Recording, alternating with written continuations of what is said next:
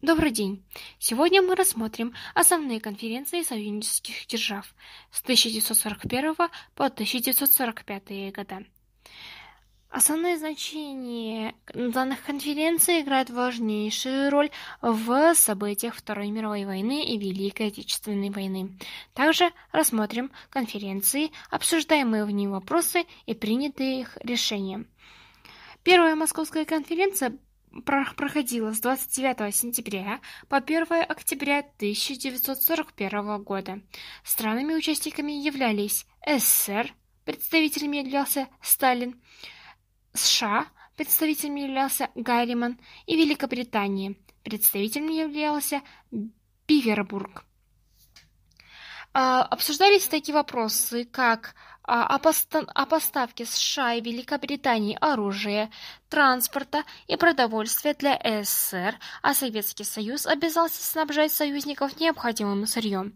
Однако были приняты такие решения данной конференции, что участники подписали соглашение о поставке США и Великобритании оружия, транспорта и продовольствия для СССР, а Советский Союз обязался снабжать союзников необходимым сырьем.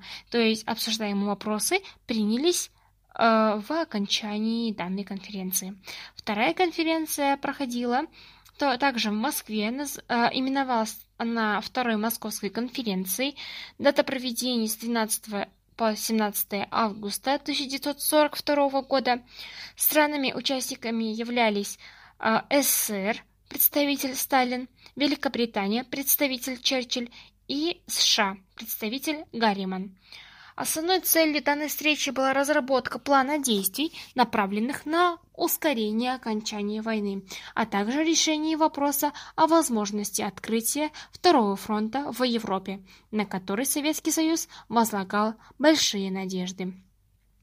Несмотря на то, что итоги Второй Московской конференции не вполне оправдали ожидания Сталина, поскольку союзники в первый же день отказались от формирования в Европе Второго фронта, одним из важнейших итогов конференции стало установление личного контакта между Сталиным и Черчиллем, положившего начало снижению напряженности отношений между лидерами и укреплению дружественного союза между государствами. Третье, это у нас проходила конф... третья Московская конференция с восемнадцатого октября по первое ноября тысяча девятьсот сорок третьего года. Представителями являлись э, Ш... Халл из США, Иден из Великобритании и Молотов со стороны СССР.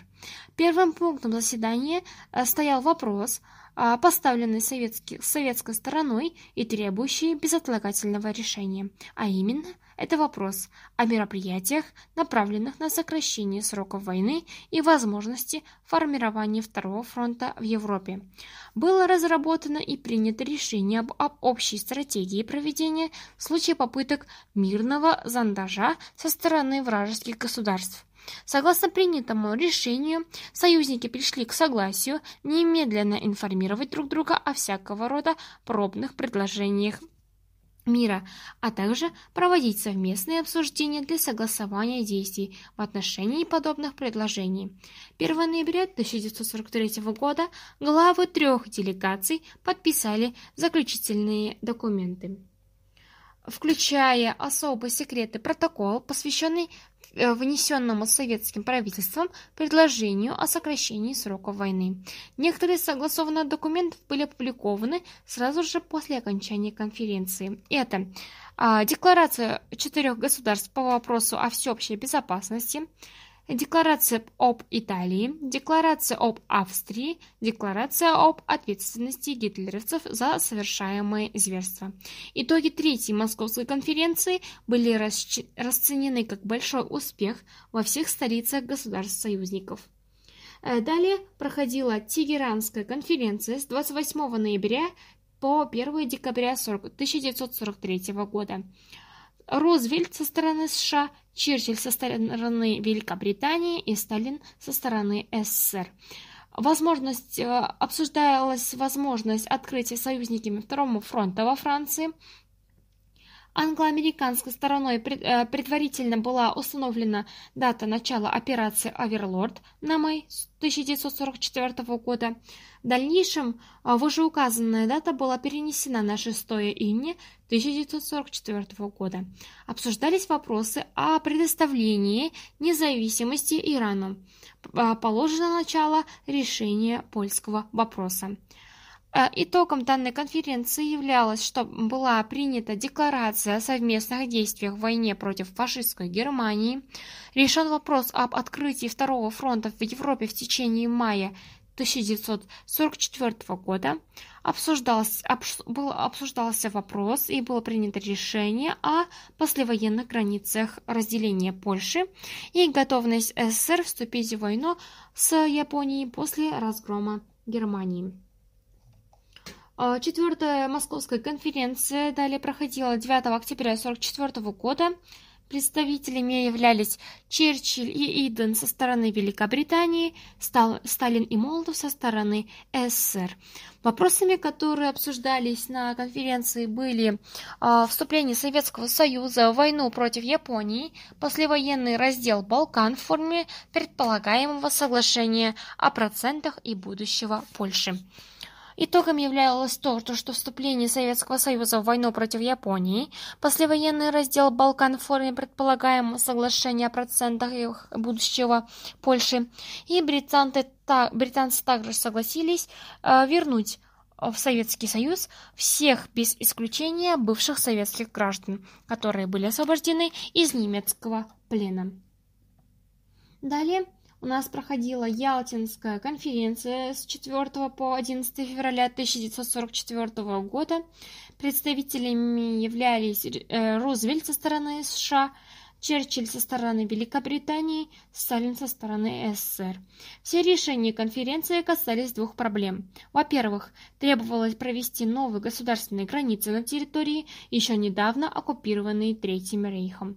Одновременно нужно было установить неофициальные, но общепризнанные всеми сторонами демаркационные линии между сферами влияния союзников, дело которое было начато еще на Тегеранской конференции. Во-вторых, союзники осознавали, что после исчезновения общего врага вынужденное объединение Запада и СССР потеряет какой-либо смысл, а поэтому следовало создать процедуру, гарантирующую неизменность проведенных на карте мира разграничительных линий. Следовательно, были согласованы планы разгрома и условия безоговорочной капитуляции Германии, намечены основные принципы общей политики в отношении послевоенной организации мира, принято решение о создании Германии зон оккупации общегерманского контрольного органа и взыскании репараций. Решено создать учредительную конференцию о выработке устава ООН. Решен вопрос о восточных границах Польши. СССР подтвердил согласие вступать в войну с Японией через три месяца после капитуляции Германии. Далее, Сан-Францисская конференция прошла двадцать пятого апреля по двадцать шестое июня тысяча девятьсот сорок пятого года. Представителями являлись пятьдесят стран. На конференции уделялось большое внимание целям, принципам, структуре и полномочным представительствам Организации Объединенных Наций. За основу были взяты положения, разработанные на конференции в Думбартон-Окске, которая проходила в тысяча девятьсот сорок четвёртом году.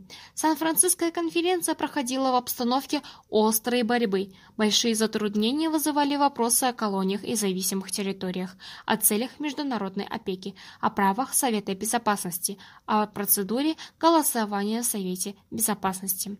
На конференции был учрежден Международный суд ООН. двадцать шестого июня тысяча девятьсот сорок пятого года был подписан Устав ООН, вступивший в действие с двадцать четвёртого октября тысяча девятьсот сорок пятого года. Потсдамская конференция – последняя конференция, которая проходила с семнадцатого июля по второе августа тысяча девятьсот сорок пятого года.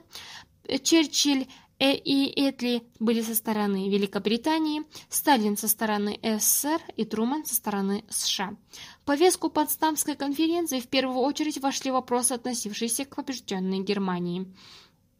Это переустройство полномочий политической жизни немцев на миролюбивой и демократической основе, военное и экономическое разоружение страны и хотя бы частичное возмещение материального ущерба, нанесенного другими странами. другим странам, а также наказание нацистской, нацистских преступников, деятельность которых обернулась неисчисленными бедствиями и страданиями человечества. На конференции в Потсдаме также обсуждались вопросы мирного урегулирования отношений со, со странами, воевавшими на стороне Германии, Италии, Болгарии, Венгрии, Румынии и Финляндии. Таким образом, были обсуждены острые проблемы послевоенного устройства мира, принято решение о системе четырехсторонней оккупации Германии и об управлении Берлином. Создан был международный военный трибунал для суда над главными нацистскими военными преступниками. Решен вопрос о западных границах Польши, передача СССР бывшей Восточной Пруссии с городом Кёнигсбергом, сейчас он Калининград. Также был решен вопрос о репарациях и уничтожении германских монополий.